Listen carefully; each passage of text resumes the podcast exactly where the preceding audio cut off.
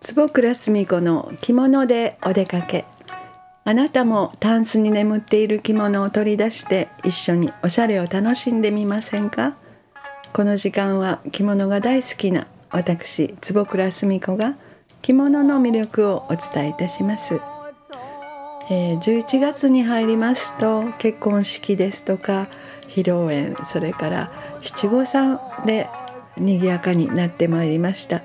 えー、私もえー、着付けお着付けのお仕事が、えー、毎週土日は必ず入っております。それだけまあコロナも明けて皆さんがやはりお子様の成長お祝いされるそしてお着物でということそして結婚の披露宴やはり乙女袖お振袖を着てご参加される、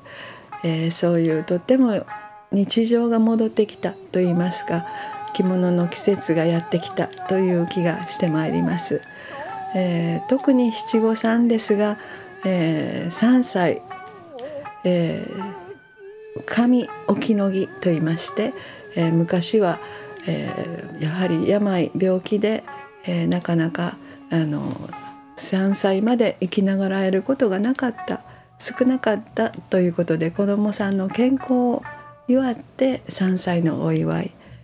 男の子も女の子も初めて髪の毛をその3歳の日から伸ばすという髪置きの儀ですね。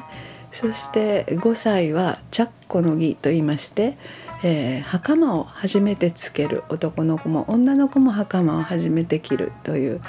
えー、今はもうほとんど男の子のお祝いと言われておりますがそして7歳は帯時の儀というのが、えー、言われております。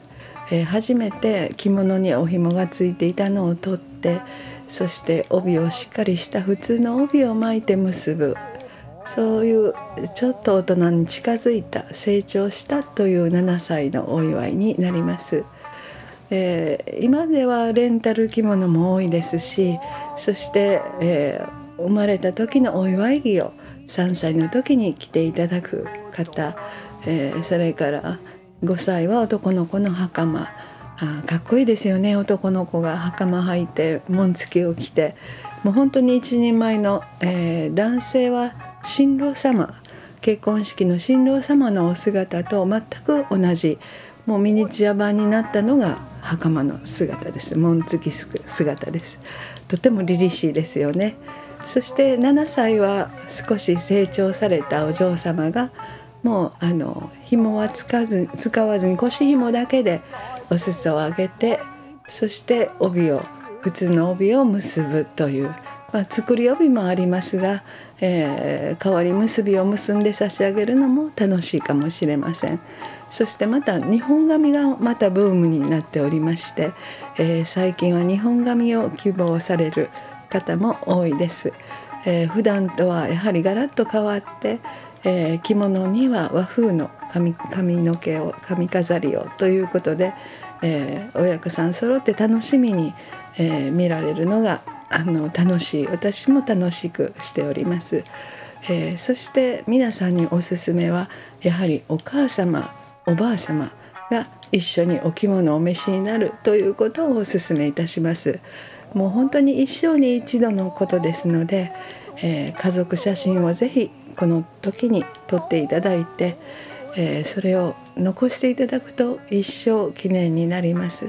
お子様はまだ分からなくても大きくなられたらああこんなしてみんなで、えー、大切にお祝いしてもらったんだなという記念のお写真が残りますので、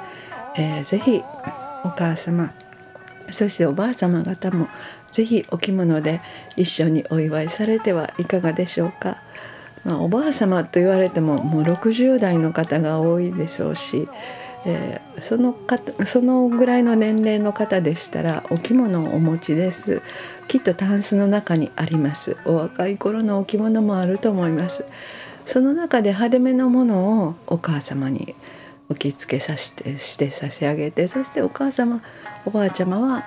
ちょっとシックめのお着物でということで。えー、親子3代でお着物姿はとっても素敵です。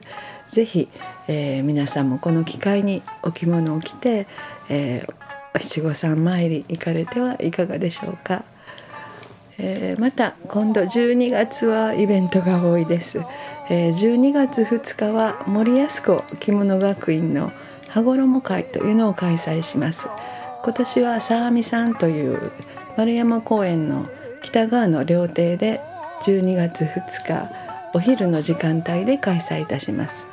そして12月3日は、えー、京都府庁の球技場をお借りしましてアンティーク着物ショーを開催いたします。これは染め帯をテーマにしておりますので、えー、大正ロマン調のそんな雰囲気を味わっていただける本当に明治の建物の中で素敵なお写真がいっぱい撮っていただけるんじゃないかと思います。ぜひまた、えブログでもご紹介しますのでお運びください。お相手は着物大好き坪倉澄子でした。